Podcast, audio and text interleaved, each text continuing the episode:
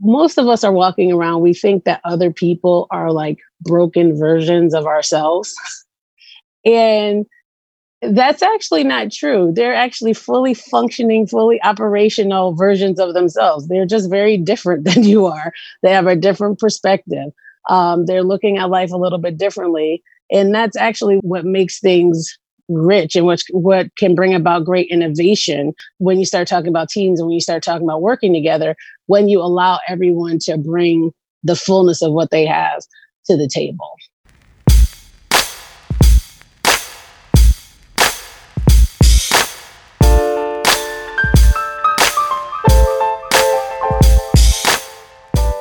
Hey, this is Finding Your Venture episode number 20. Everybody I know works in teams. And when a team works well together, it is magical. But most teams don't work that way. Most teams are a real drag to be a part of. And as we head out into our careers, we know that being a leader means unlocking the potential of the people that you're working with. Some of us are naturals at that, but the rest of us need to be intentional about it, work hard at it, and most of the time we don't do it because it feels like a waste of time. So that's what this episode's about. You're going to hear from Dawn Leeks, who's the CEO of Lioness Magazine. Lioness is a media company focused on female entrepreneurs, and Dawn is an incredibly insightful and introspective person who is a great teammate. So I want to hear about how she does that. Let's start by hearing a little bit about the company and how the team formed. Hi, my name is Dawn Leeks. I am the CEO and co founder of Lioness for the Female Entrepreneur. And we are an American owned news company for female entrepreneurs. We publish um, the latest news and information featuring female entrepreneurs. My business partner, uh, Natasha Zena, her background was as a reporter, and she's also been a managing editor at a newspaper. She had left news and she started a public relations company. So she was helping companies get the word out about the work that they were doing. Just coincidentally, she started working with a lot of female entrepreneurs. And so she would notice when she would get together with these women that they would be asking for best practices. You know, how did you set up your email? How did you what's the best thing you, that you've used for your marketing or you know just asking questions and so she was kind of like why don't you all read Inc. or Entrepreneur Magazine or something so you can get the answers to these questions? And so they said, we do, but those publications are geared more towards men. And so Natasha was kind of shocked by this because as a news person, she consumes all sorts of news and she never really noticed that before. And so she started a quest to find a publication that was geared specifically toward women who wanted to launch high growth startups. And at that time, there wasn't anything out there. And so she thought, oh, I could, I could do this. I could, I could help women in this way. I could produce a publication. She thought it would be regional here in Western Massachusetts that would help women launch and scale high growth startups. And that's what she did. She she talked to several women in the community before she launched to find out if she launched something like this, would they support it? And most of them said not only would they support it, but they would write for it. And so I was one of those women. I was one of the first writers for the first prototype of the magazine. It was a big surprise because once she launched, she started getting press releases from all over the world. And the reason for that was because there was no one who was really trying to feature or focus on female entrepreneurs. And so at, at that time, she realized, wow, I have something much bigger on my hands than what I thought. Natasha approached me. I was doing coaching and consulting. She approached me to do some customer development for her business. And that's just a fancy word for sales. In another life, I did used to do advertising sales for a, an online news company. So it was a pretty good fit. And so I started doing some sales for her about a year into that. You know, I went over to her apartment for a meeting and she asked me to leave my company and to come and run her company. Dawn was referred to me as somebody who could talk about what it means to be a great teammate. And so I asked her to start laying out what are the foundational elements that go into that. When we first came together, I was working on another coaching certification, and it was in something that's called Enneagram. So, Enneagram is a personality profiler. So, it's similar to Myers Briggs, which you may have heard of, or DISC test. But the difference with Enneagram is that it not only gives you like an understanding of your behaviors and it kind of talks about this is how you are, but it also gives you the motivations behind the behaviors. It it breaks down how people work in a team, how people approach their work. Like if they think about people first, if they think about process first, um, it gives you a lot of really good information. And so took we both took that profile. And so it's been funny to see how that's evolved over the friendship, having that information. And I think the key thing is if you take a personality profile, which a lot of companies have you do, and then they don't ever do anything else with them. And so it's not as useful or as helpful as it could be. But we kind of actively brought that into the work that we were doing to really try to get a better understanding of each other. And so one of the things with Natasha is that she is a problem first person. So if you come to her and you say, you know, well, this like this actually happened. So I had I was in the hospital. Something happened to my knee, and I called her to say, "Hey, I'm in the hospital. Um, I'm in the emergency room. I'm trying to get my knee looked at." And her first response was kind of like, "Oh, like where are we with this project? Whatever thing I was working on." And so I kind of had an eye roll, like what? But her instinct is to think about the problem or the project or the work first versus me my instinct is always to think about the people first. So if someone called me and told me that they were in the hospital their knee was hurting i would be like oh my god are you okay? I'd be thinking about the person first and then by the end of the conversation i probably would come around to um, you know the work and you know what are we going to do about your projects and all that kind of stuff. So i did know that about her so i didn't it wasn't a an offense that I held on to, like, oh, she doesn't care, because I know that she cares. I just understood because of the the work that we've been doing that she would think about the process first. And of course, she kind of toward the end of the conversation said, Oh, and really take care of yourself. You know, I hope that you're okay. and so it's something that we joke about, but these are the type of things that can really hurt teams if you don't kind of understand, take the time to really understand the other person and where they're coming from using the lessons of the Enneagram seems to be like the foundation of that trust and understanding they've built. But check out this next one. It's another strategy I think is really good. I plan to use it on my next team.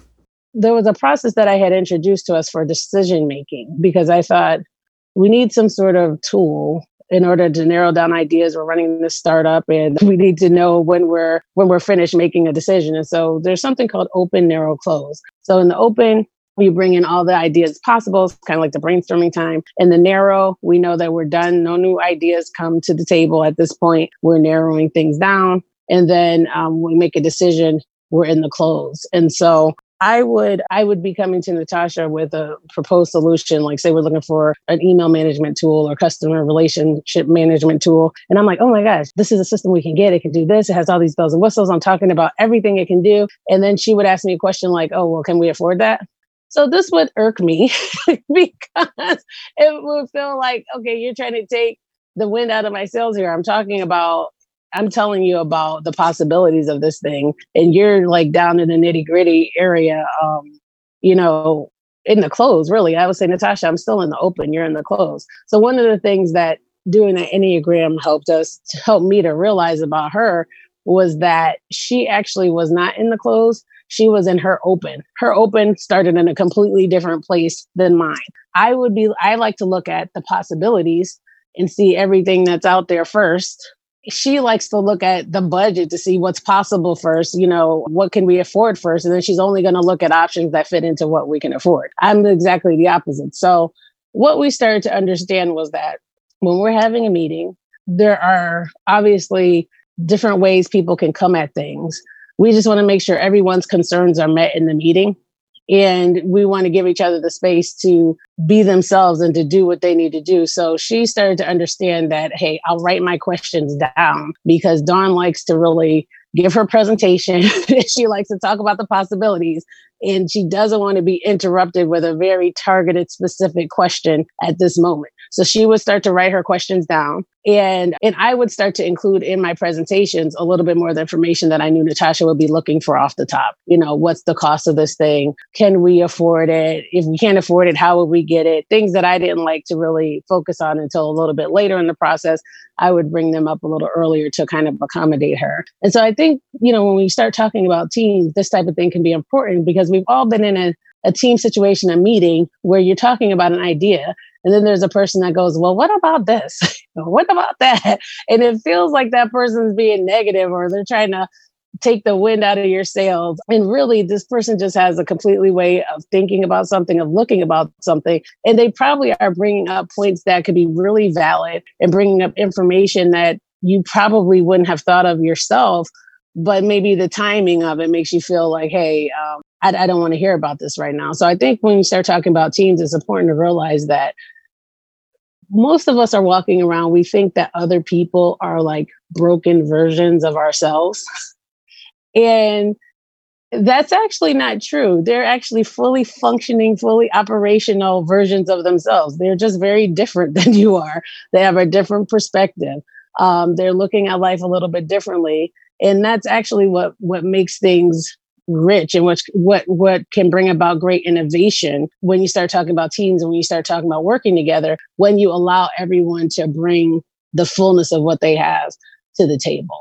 You cannot reach a level of success that is higher than your level of leadership when I was talking to Dawn and she said most of us are walking around thinking other people are just broken versions of ourselves, I was like speechless. Almost all the conflict and misunderstandings that I see around me and in my own relationships come back to that point. But when you reach those inevitable sticky points inside of a team, it's really the only way out of that argument. It's not until we truly value the other person's input and what they bring to the team that we can move forward in a positive way when I reflect back on times when I haven't done this well, I didn't invest in my teammates, I didn't take the time up front to kind of understand myself and what I value and how it fits into my teammates. It was always because I didn't think we had time to do it. And so we just sort of like rushed off to do the work.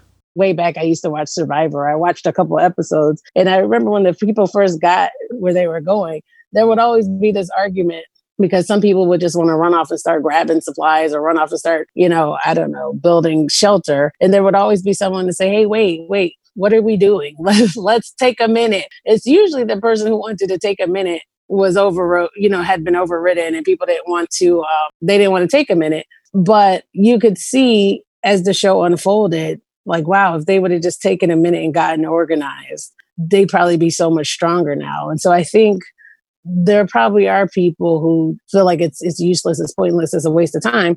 I would say if you do any research on successful people, successful businesses, successful teams, they all put in that work. And so I don't want to make it seem like all this work happens like all the time like every day all day we're sitting there. How can we be the best team? Because that's not that's not true. It really only takes a moment at the beginning to really get some clear rules and responsibilities down to get some clear um, agreements down.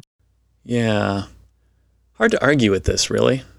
So as we think about doing this in class and at work i was asking dawn about how to define roles what people should be working on and i thought her response was actually really useful there's a book called Strength Finders. I think they have a, um, a profiler that goes along with that too, where you take a little test and it tells you what your strengths are. But I like the Strength Finders methodology because it talks about really playing to your strengths, figuring out what you're good at, and then just going 100% in that direction. That kind of changed my life a little bit because I think up until then I was trying to become this like super detail oriented person and I was trying to like get really good at administrative things and and I realized, "Hey, I'm not I'm not good at those things." and I don't need to be giving up on trying to get really good at things I'm really bad at has been such a source of freedom. And that sort of brings it full circle for me. Yep, you have to invest a little bit of time and energy up front to get to know yourself, learn about your teammates, have that communication, develop a shared language. But then you get to give up banging your head against the wall, trying to do all the things that you're not so good at. And the work you put in to become a great team has this incredible ROI because now everybody's focused on the things that they're good at, that they love doing. And that's how a team becomes more than the sum of its parts. I want to say a huge thank you to Dawn for helping me see what it means to really invest in my team. Please check out Lioness Media. Ever since I met Dawn, I've started working Lioness into my regular media consumption, and the articles are really good. In the next episode of the podcast, we're going to be talking to another entrepreneur from Western Massachusetts. It's an incredible story from a guy named Delcy Bean that, for the first time, really helped me understand what mission and vision mean to a company and tangibly how it impacts the business. So I hope you'll come back, check it out.